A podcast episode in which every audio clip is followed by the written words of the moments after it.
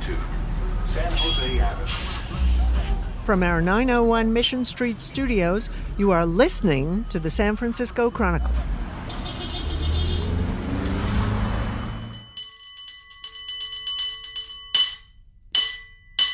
Welcome to Total SF, and welcome Heather Knight, currently using the Total SF hand sanitizer. Hello, it's good to be back. I came for the podcast, but I'm staying for the hand sanitizer. Uh, we have former Mythbusters co host Kari Byron coming to the Chronicle today with Project Explorer founder Jenny Buccos to talk about their new program, Crash Test World.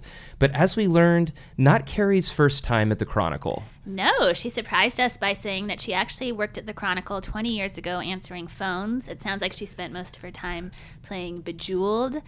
we must have crossed paths because we've both been here 20 years, but I don't remember her. Is that horrible? Yeah, it's not horrible. Um, but former colleague Kari Byron here, um, talking a lot about a lot of things, but um, really positive outlook towards San Francisco. Um, I came out of this energized. Yeah, as our loyal listeners know, Peter and I get sick of these incessant stories from the national and international media about how San Francisco is going down the toilet, literally. It's become this dystopia, and why would anybody want to be here? But Kari has a very strong defense. She sounded like she was a politician getting up and giving a grand speech in front of crowds of thousands. Yet she gave such an impassioned speech. I want to actually have it played twice during this episode. Let's hear this right now, Heather. Kari Byron on why San Francisco is not over. Um, I used to love going to the bars and just like the nitty gritty. Um, I love that I live in a city this close to nature that I can get on a bicycle and be in the headlands within half an hour. Mm-hmm. I mean, I'm surrounded three sides with water. You can go surfing and then go to a museum all in the mm-hmm. same day. I love how bicycle friendly this place has become.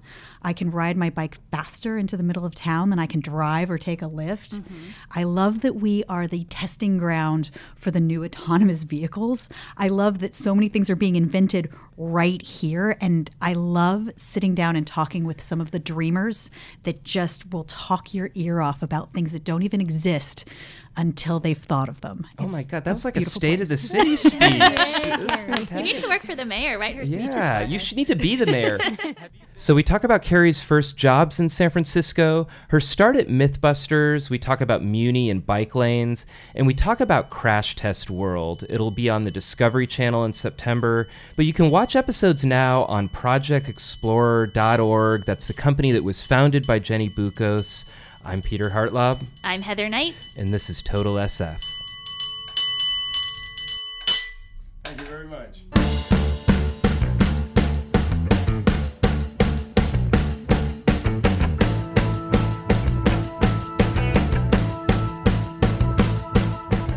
Welcome to Total SF, and welcome to the San Francisco Chronicle, Jenny Buccos and Kari Byron. Hi. Hi, thanks for having us. And welcome back, Heather Knight. Hello. Yeah, um, very excited to have you both.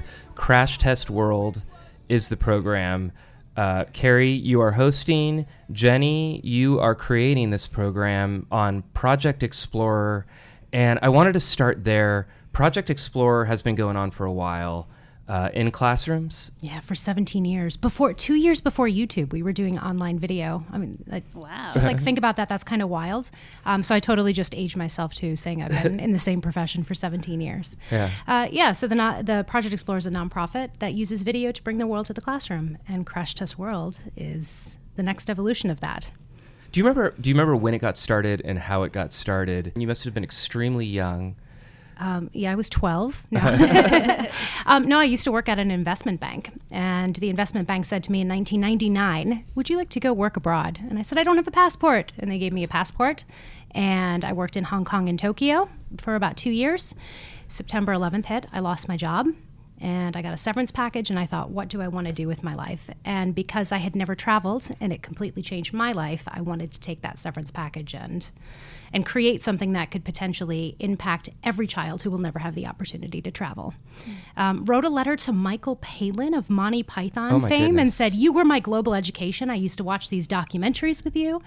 And three days later, his office called and they said, You should look into something brand new that the BBC is doing called BBC Online Learning. The next day, I started online video. Wow. So no training, like literally had like a camera in the book, like how to use it. Um, She's scrappy, right? yeah. Totally scrappy. Clearly it worked but that out was that was the later. idea to make sure that kids could grow up like globally and culturally aware, even if they could never get on a plane. Cool. So you've got uh, premiere coming up. Um, I'm going to try and get this out like hours from now. Okay, great. So you've got a premiere coming up. You chose San Francisco Great American Music Hall for your pr- premiere. I think like that's like I think where Grateful Dead premiered and Santana probably old school. Robin school. Williams recorded something on stage there. Yeah. Stan Getz. I mean, like all the iconic jazz people had played there. Yeah. So um, tell me about this premiere and why San Francisco. Well, San Francisco, because our host is based here. Um, so we did one in Brooklyn, which is where I'm from. I'm just in town visiting. And uh, we filmed two episodes in the Bay Area. So we're trying to go to the communities in which we filmed. Um, so they have the opportunity to, to see our positive spin on those areas. Yeah, so Kari set it up for us, and the Great American Music Hall welcomed us, um, which is just fantastic. So that's tomorrow night. Two episodes. Uh, the themes of the episodes are how can we feed the planet? So it's all innovation around food solutions, and how can technology improve our lives? So tech for good. It seems like the age range for this is what's your demographic, would you say? Because I have two boys and they're very into this. Eight to 108. this is family viewing. It's family viewing. It's Yeah. not kids programming. It's not grown up programming. It's family viewing, which mm-hmm. there's nothing like this on TV. I know. It's hard to find a show that everybody actually wants to sit down and watch together. so Right. I'm glad to have another one in the in the possibilities. Well, I, I wanted to ask about Crash Test World because I picked up your book, Kari, Crash Test Girl. Is this kind of all related? we came with Crash Test World because that's kind of how I have always traveled is just showing up at a place and digging in and trying to find the details of it and fall in love with the heart, how we play, how we live, how we communicate with each other. I've been doing that since college. So when Jenny kind of cold called me and asked if I wanted to do a show on curiosity and travel the world, I, I couldn't say yes fast enough. Had you known each other before that? No, we got introduced by a mutual friend that Kari had worked with, and he is an advisor to my nonprofit. And I said, I think I'm doing this show, and the number one person I want to host it is Kari Byron, but I don't know her. He's like, I just worked on a show with her. Um, so he sent out a very modern introduction on Twitter Hey, you two should know each other. Um, we scheduled a call, and I was, I just told this the other day, I was so nervous to talk to Kari that I canceled our first call because I was like, she's going to say no because I hadn't done TV before, so I canceled it. Um, Yeah, she just told me that story, and I'm like, wait, what? I thought she was running game. Like, look, I am so busy, so busy, can't even talk to you. it came off really well. It actually yeah, it worked. came off very well, but this was not the original title of the show. It was called Destination World, and when Kari signed on, everyone involved in the show read her book and were like, let's lean into that brand. Yeah, and Crash Test, you mention it in the book. You're not a scientist by background. Um, Nope.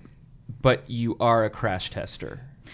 I'm an artist, Uh-huh. and I ended up hosting Mythbusters as an artist. I went to get an internship to try to do toy prototyping and special effects because I wanted to be like Jamie Hyneman and Tory Belleci and actually work in special effects. So my first day as an intern at M5 Industries, which was Jamie's shop, was also the first day they started filming Mythbusters.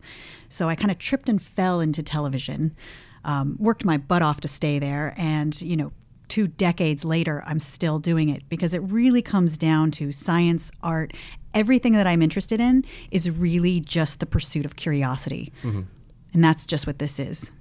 Yeah, and, and even before that, um, you went to San Francisco State. I mean, I have had every possible job in San Francisco, including answering phones at the San Francisco Chronicle. was a temp job for a while. What it year was, was that?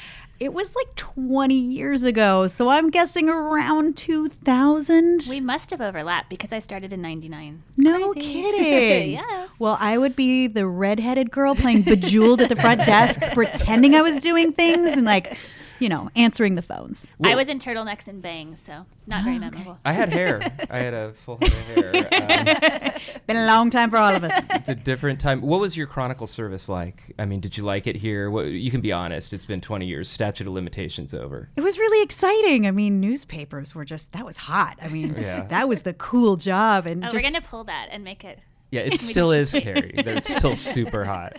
I just remember, uh, I, I can't remember his name, but the cartoonist that was here used to come and sit on my desk and talk to me, and I thought he was super cute.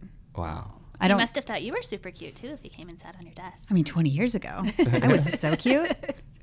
So you had an internship at M5. Um, at the time, MythBusters was not a TV show. Uh, so MythBusters first filming was July 6th, 2002. It didn't get on the air till 2003, mm-hmm. but we didn't think anybody was going to see it. I mean, this was the wild west of cable TV. It was when there was just a couple networks and then, you know, just a smattering of cable channels that played animal documentaries. You know, Discovery kind of took a chance on all of these reality based shows, and Mythbusters was one of those. And every single year we kept thinking, well, let's just keep doing this because it's not going to last long. Yeah. And it just kept going. Yeah. Had you thought about being on TV then, and, and was that kind of a surprise to you? Did you? And, and also, did you feel like you had some kind of skill sets that were going to fit in for on screen? Heck no. I like to build things. I was very curious, and it was just a fun, weird job. And the one thing I've always wanted in a job is it to always change. I, I like the challenge of not knowing what I'm doing and figuring it out. And uh, I was extremely shy and very bad at television. It was trial by fire. If you look at the first couple Mythbusters, they are slow paced, and all of us are terrible at it. we are so bad. It just over time we figured out the formula and what to do and how to talk to the camera without that cold, dead eye just hypnotizing you into saying like silly things. Yeah. I remember I covered it, um, and we were talking a little bit before the mics were on, but um, I was sent out. I was a really new entertainment writer, and they sent me out to do this thing called Mythbusters. They sent me a couple of VHS tapes, which I didn't watch. I was super busy. And I just assumed because it was out on Cesar Chavez that it was going to be something in a warehouse with a couple people, like at a, at a you know table and chairs talking about science and i show up there and there's this like cannon that's been built. And heather i mean it was a cannon. It was um, this giant cons- contraption pointed at i think it was an old car and they were loading frozen chickens into it for some kind of myth. And you were working there at the time because you actually mentioned this myth in your book. Yeah, we were trying to see if birds would go through an airplane, like through the glass of an airplane, um, frozen or not. And it was How a did you come up with these ideas? Well, there used to be a lot of Darwin Awards, uh, Snopes kind of books. I mean, all- every, all of our original myths came out of books. Um, we had a huge library that we would just kind of go through, and this was one of the ones from the book. And we we just came up we came up with the weirdest ways to test it. and chicken cannon was something that we had to slowly figure out how to make work because when we first shot the chickens, they needed something to kind of hold them in the cannon. So then we started covering them in foam that would break away as the chickens came out of the cannon. But we're talking high pressure air. So even just getting the chickens not to explode out the end of the cannon, the hardest part was figuring out how to clean it because we're talking broken glass, chicken guts, Frozen high, chicken guts. Uh, frozen and not frozen, Oh.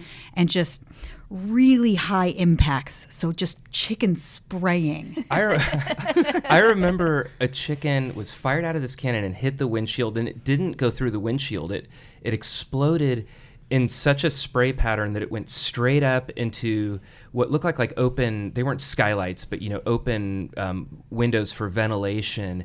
And I remember Adam Savage saying, "Jamie's going to be so pissed about that." And I'm thinking, who's got to clean that up?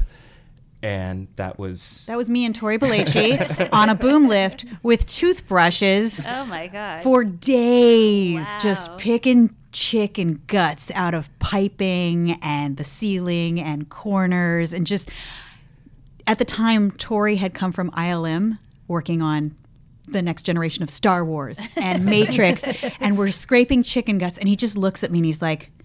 I left ILM for this. Did you get a major bonus for that episode? I hope so. Bonus. what is that? what is that? This was this is the beginning of television. They, they didn't pay you like that. I, I remember thinking this show's going to be a hit. Watching this, and then I went the next day, and they went. I went out to a, a lagoon, and um, they're trying to with a row boat, like a, a rowing team, get Jamie up on water skis. And I'm just thinking, I want to watch this. This is going to be a hit. I also thought this isn't going to be in San Francisco for long. Um, they're going to take this to LA. You know, this is going to be a big hit in LA. But it stayed here, what, 14 years? It's always San Francisco. And San Francisco and the Bay Area, I feel like, really became part of the character of the show. Well, it stayed here for a few reasons. One, we all live here and we love it here. Two, um, shows in LA are very expensive. It's like the wedding industry. So mm. if you go to LA and you want to blow something up, you got a pyrotechnic and you've got a lot of expense. Up here, if you wanted to blow something up, you make friends with the bomb squad. They turn it into a training exercise and they get to learn from the explosions and we get to film it. so things were actually cheaper to make up here and we were scrappy. And we just, you know, being exciting as a television show, since they didn't film them up here very often, we could get people to volunteer their time. We could get the fire department to help us with fires, and the police department to help us with guns, and the bomb techs to help us with bombs. I mean, we could get whatever we wanted. We could find a full butcher stomach you know, from a cow with all of the ventricles coming off of it because they're like, "Cool, you're doing a show." you know, it's, just, it's it's a little different than L.A. where everybody's like, "Ugh, gross! You're filming movies and TV enough." Like, Yeah. it's just like it's just another day. But up here, everybody's like, "Yay! Can I be there? Can I watch you film?" Also, we have a strong science and nerd contingent up here that really Oh, yes. appreciated the show. and a lot of abandoned military bases.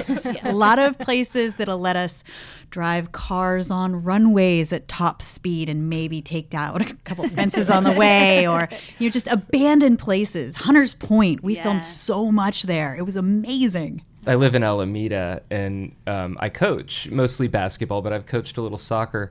And a couple of the soccer fields actually line up against the part of the base where Mythbusters was always filming. You know, there's always a car going there. And I remember the kids, it would be a problem because we'd hear, and all the kids were like, Mythbusters is here. And they'd run to the thing. And I'm like, no, we got to practice. No more soccer. Yeah. Oh, it was so much fun when we go out there, and I would just take whatever car, whatever production vehicle. Hopefully, it was a Crown Vic because you can just mess those up, and just drive at full speed down the runway and do donuts and J turns. And I learned some really great driving skills. That's awesome. So you were on the show. You said you weren't comfortable. I thought you were very comfortable from the beginning. Um, eh, like you said, everybody. That's part of the charm of the show. I think is that it was kind of real. It was real people. Um, and then you you wrote about this in your book. You got pregnant and you stayed on the show, which I think is something super unique because it seems like every TV show that I've seen, someone gets pregnant. They either all of a sudden are like carrying around duffel bags or like behind a counter, or they're gone and you continued on the show. Well, it was reality based, you know. we had uh, it was it was real life, and I don't think that anybody felt like we needed to hide it. It was all part of the experiment. I, I actually wanted to do some pregnancy myths, but they're like nobody wants to hear about that. Oh, I would have totally watched that. I you would have. Reboot here. what pregnancy myth would you like to talk about? I mean, I there was so many different ones. Like if uh, that that you know whether it was a boy or a girl or you know I, I did That pregnancy swing the thing over the magazine and and yeah, was, yeah. I did all of those myths. None of them are true. What, what were your? I remember just going in with my wife and all the conversations we had with our doctor about like, hey, can I play loud music? You know, at what point can the baby hear? What were your conversations like? Because you guys are blowing stuff up and doing these, you know, using chemicals, stuff like that. I bet your conversations were different than mine. Uh, it was it was definitely a very careful balance because I would go into my doctor and be like, okay, so at one point I'm going to have to stop shooting guns. When do I have to stop shooting guns? And she's like, I have never been asked that before. I have no idea what to tell you. So, you know, we were doing gun myths. I was five months pregnant. I had a big flak jacket. One thing that didn't make the episode, but it was in our rough cut, is our narrator. As I was putting on a flak jacket over my big five month pregnant belly, I hear the narrator says, well, it's a little late for protection now, Kari. Oh, no, that would be great. I know. I don't think the network was down with that one, but I, I was hoping they'd keep that in the show. But yeah, I had to. I, I did a lot of research with actually police and um, you know p- professions where somebody might be pregnant in this situation, and we were overly cautious. We stayed way further back from explosions than you know the math would say the shockwave would affect me. I mean, it was. We just dealt with it. I mean, I was pregnant up to my due date on the show. Wow. The due date, all the way there, and then like a week later, I had the baby. Do you Oh remember what gosh. like the last myth was before you left?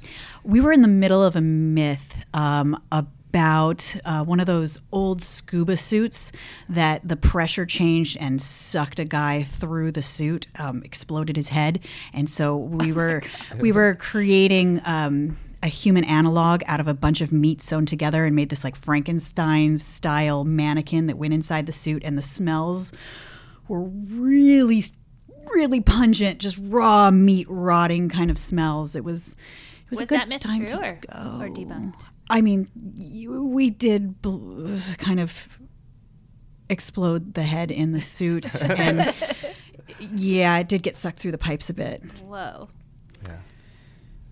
Is Mythbusters why you're a vegetarian? You know, That is a good question. Jenny. Mythbusters had a lot to do with me getting a little more hardcore vegetarian, I'd have to say. But uh, I'm I'm ever since then, I have slowly integrated insects into my diet thanks to you. Which is strange because on Mythbusters they try to make me eat bugs all the time, but I realized they try to make me eat live bugs. Jenny has shown me how to make them gourmet. Yeah, you know, it's on Crash Test World. Jenny, what what t- tell us a little bit about that vignette. It's about a 6-minute vignette I just watched. Uh, the edible insects. Yeah. Um, and that's that's like ten years in the making. I've been obsessed with edible insects for a decade. Um, when I first went to South Africa and somebody put them in front of me, and I'm like, that's so gross. I could never eat it. Um, but let's film it and let's get our presenter to eat it. And then the more and more I started screening that in front of classrooms, I decided like I couldn't. I couldn't be an advocate for sustainable food sources unless I had tried it myself. And, you know, I tried the cricket, which is sort of like the gateway bug. Um, it's like the easy one to do. Um, and after that, I was like, well, this is no big deal. Now, how can I start to advocate for this on a global scale? So that when we decided we were doing the, the food episode, insects were the first thing we wanted to do. Uh-huh. Yeah. I am And- pleasantly surprised. But Kari had been pre-prepared because I had sent her cricket flour, cricket granola, a gourmet cricket cookbook. she gave me a recipe for chocolate chirp cookies. Is Are you going to be serving those tomorrow night? I wish. Um, I wish. Yeah, they're still they're still very expensive um, to consume. So, but we can tell you where you can get them. um, and she's great. It's I mean, it's a woman who infuses um, edible insects into foods you're familiar with. So, like tacos and um, desserts. We had it on top of ice cream. So that's I think it's a really good way to sort of test the waters. But they're roasted with like chili and lime. You could throw them on a tostada. But I I, can saw them on Good Eggs on the grocery delivery site. Really? Yeah. Whoa. They're getting a lot. that. Have you more both common. tried them? No, but I No, would. no. Are You're saying I would. I would if try it was anything here, once. Last episode, she said she was going to get a tattoo with me. and, Okay. And and uh, well, she might still Well, I haven't it. not. I mean, do you eat do you eat prawns? Do you eat shrimp? Yeah. Then it's kind of the same thing. Like think about people eating prawns or like sushi like 25 years ago, like how people saw that as kind of gross. And quite honestly, if you're eating any type of packaged food, you're already eating bugs anyhow. So Oh. yeah. Is it is it easy having Kari on because she's been through like everything? I mean, asking her to eat bugs is not a huge ask. Looking at what's been what's happened After the happened on- frozen chicken cannon Yeah. incident. Um, well, Kari's easy as a presenter because she's curious about everything. So that's what that's what made her my first pick. Um, I don't ask her to do anything that I wouldn't do myself. Uh-huh. Um, and I think that's kind of unique in television. Um, right from the start, I'm like, look, if you're ever uncomfortable with anything, you don't have to do it. We'll just change it so it works for you. That's very different from the Mythbuster production. Um, yeah. So she's, she, yeah, you're easy to work with. So, Kari, how many years have you lived in San Francisco? Uh, well, I grew up in Los Gatos, which is 45 minutes south of here. And uh, I used to come here in high school to get the cool clothes off of Haight Street. And my first job, I drove a giant Cadillac down into Union Square thinking I could just park it on the street somewhere. and I worked at Cafe Coletto's as a barista. And at the Chronicle. And, and at the Chronicle. Welcome back. Most Thank you, prestigious thank job you've ever had. I've done so many different things in the city, but I went to San Francisco State, so I have been here for a very long time. I've lived in the Haight and in the Mission, and uh, mostly I've lived out in the Sunset. we were talking before we started recording, but wanted to get your input on how everybody, you know, the national media and even international media is all doom and gloom on San Francisco and it's going down the toilet literally. Do you agree with those assessments? I think doom and gloom just sells right now. So mm-hmm. everybody loves the doom and gloom, but let's face it, we are we are the we are the gold rush. We are the generation that always hates the generation before. I mm-hmm. mean, the beatniks hated the hippies and the you know, all of the punk rockers hated, you know, the the hippies after that. everybody everybody kind of hates the next generation. It's just a place of dreams and it's a mm-hmm. different kind of dreaming. It's entrepreneurs, it's it's all just it's just another gold rush and it mm-hmm. will constantly change. There's still artists here. I meet them all the time. There's still musicians here. It, it might be harder because it's very expensive to live but i feel like we're in constant flux and you just have to be open to what the new beauty is and right now it's entrepreneurial tech people And it was expensive in 99, 2000 when I think the three of us all lived in the Haight or right around that area. I remember it was super expensive. I couldn't believe what I was paying for a studio apartment, but um, I did it, and that became part of the struggle and the motivation, and and um, uh, and it turned out all right. I think it's hard for anybody right now who is young to put down roots anywhere. I think it's just the, the times are really tough to be a young person trying to buy a house. So I don't think it's necessarily just San Francisco. I think the world right now is just a tough place to be a millennial trying to get a place to live. Nice. Do you still love San Francisco as much as you did when you were?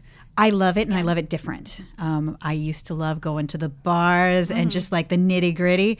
Um, I love that I live in a city this close to nature that I can get on a bicycle and be in the headlands within half an hour. Mm-hmm. I mean, I'm surrounded three sides with water. You can go surfing and then go to a museum all in the mm-hmm. same day. I love how bicycle friendly this place has become.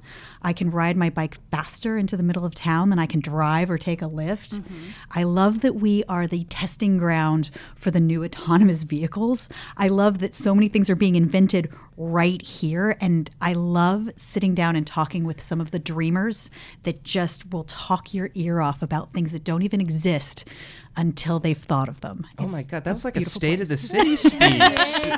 You need to work for the mayor, write her speeches. Yeah, you should need to be the mayor. Have you been on Car Free Market yet? No. No, you're gonna love it. I actually look up and see the buildings now. I, I, I bike to work every day, and, and I used to white knuckle it on Market, and now I look up and I'm like, oh my god, this it's beautiful here. Yeah, I mean, I, I tend to stay on the from like the sunset to the mission on bicycles. Whenever I have to come down here, for some reason, I need better hair, and that's the hard thing with a bicycle is the helmets. That's what we really need to invent, techies. Yeah, I need a let's get helmet. On this. It's not going to make a there is sweaty. ha- one. There's one that like you wear as like a collar, and it's an impact, and it inflates. I think it's Swedish in design. Oh I've seen it that. hasn't. It's this is I've season two of what I want to do with Crash Test World. It's been on the list for a while. because I'm not sure I trust it yet. I know. I know. I look at that thing. And I'm like, do I really want to be the test? Because that involves my head hitting the ground. This is crash testing. I know. I'm going to have to do it. crash Okay. testing. Okay. It's okay. in the name of the show. I, I mean, know, I know. I've been pushed into so many crazy things in this television life. I've jumped off buildings and been covered in scorpions. I guess I could put on a helmet that I'm not sure is a helmet. Well, season one, and uh, uh, and I should mention that um, Heather has a lightning round that she'd like to give you, Kari, with a few questions. But before we get there, um, let's talk about season one. When does it premiere? How can people watch it? Uh, congratulations, Jenny, on the Discovery Channel news. And Thank uh, if you you. could tell us a little bit about how people can watch it, and I understand they can watch it now. They can watch three of the six episodes in season one now on projectexplorer.org completely for free. So you don't need any subscription, none of that. It's just there. Um, we will be on Discovery. It's taken us two years to film the first season um, because nobody thought anyone would watch this, kind of like Mythbusters. because Uh, every pitch meeting I've been in for every network for the past few years, they say, nope, that's too, too smart. smart. Oh my smart. god. We That are under to we are yes, right we're underestimating our audiences. But Discovery then saw all six and took it, so that'll be on from September. Awesome. Yeah. Great. Great news. But I sh- we should mention that on Project Explorer, the way that the show is broken up into different acts also comes with curriculum. So if you are, say, shut down for a pandemic and you're homeschooling your children, all of a sudden there's some global education right there with lesson plans available. That is very good to We know. are pandemic safe. Nice. Well, projectexplorer.org, and uh, congratulations, Jenny. Thank you. So I have asked the mayor, speaking of which, as well as many other important San Franciscans, these questions. Are you ready? I think so. Where is your favorite place in San Francisco to get a burrito? Ooh, I, I do like Farolitos, mm-hmm. but I think it's an old Mythbuster vestige. We used to go there at lunch all the time, and that's three meals in one burrito. It is. what is your favorite movie filmed in San Francisco? That is tough because as a film major at San Francisco State, we watched Vertigo with a beautiful eye for the city, and I visited all the places that you can see in Vertigo. I love the Bullitt chase because I love going, hey, you can't get there from there. No, that doesn't work. but then um, I love every movie that. Willie Brown made an appearance because I heard I, I heard he had little clause like you can film in my city, but I'm gonna you know you know come out of a building during the Princess Diaries. The famous line from that is "The rain never comes down on Willie Brown." Yes. Where is your favorite place in the city to get a stiff drink? oh, my living room.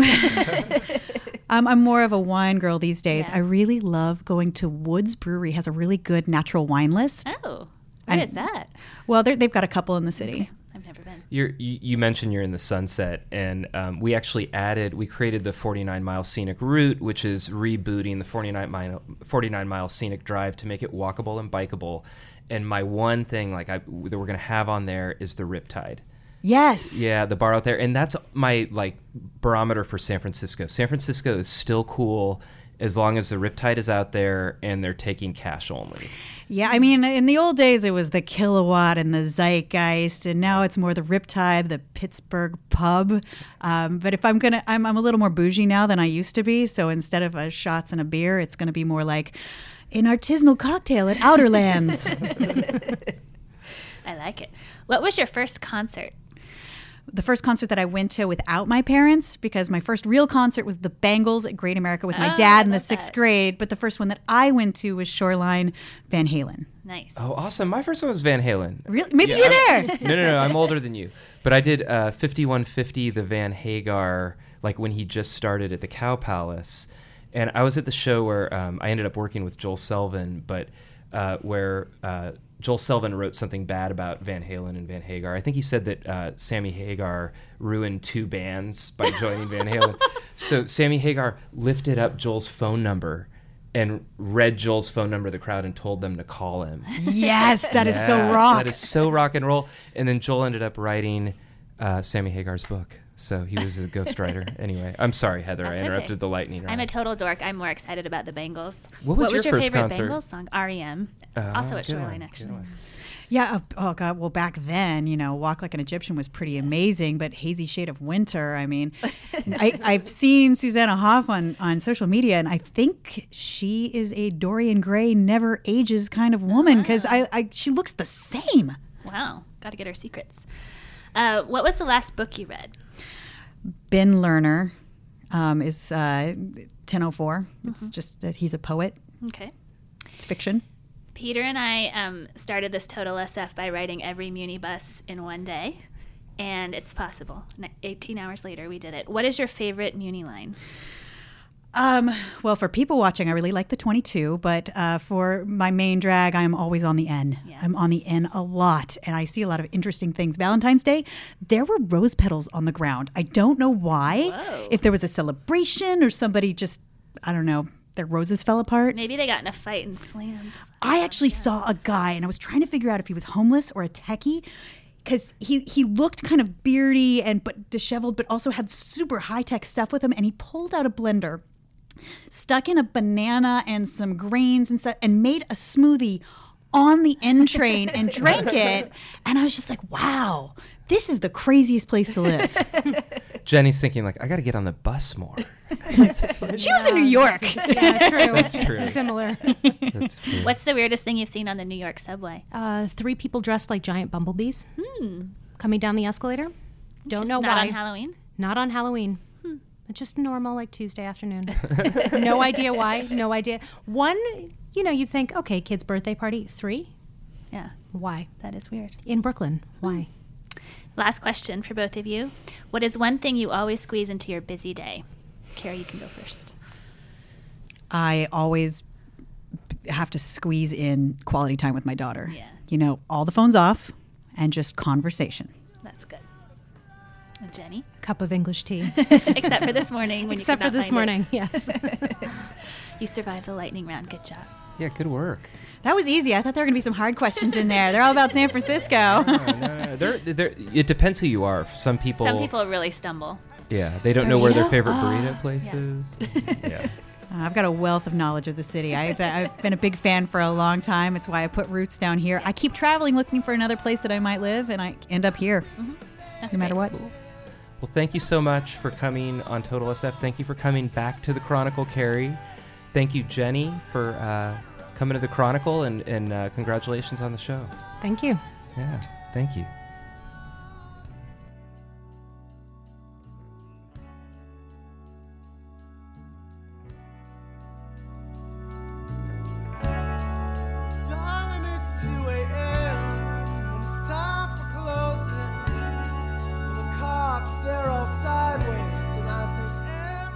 You are listening to the San Francisco Chronicle. Thank you to Heather Knight and our guests, Kari Byron and Jenny Buccos. Total SF is a production of the San Francisco Chronicle. Our music is The Tide Will Rise by the Sunset Shipwrecks off their album Community and Cable Car Bell Ringing by eight time champion Byron Cobb. Support Total SF and the newsroom that creates it by signing up for a Chronicle membership at sfchronicle.com slash pod.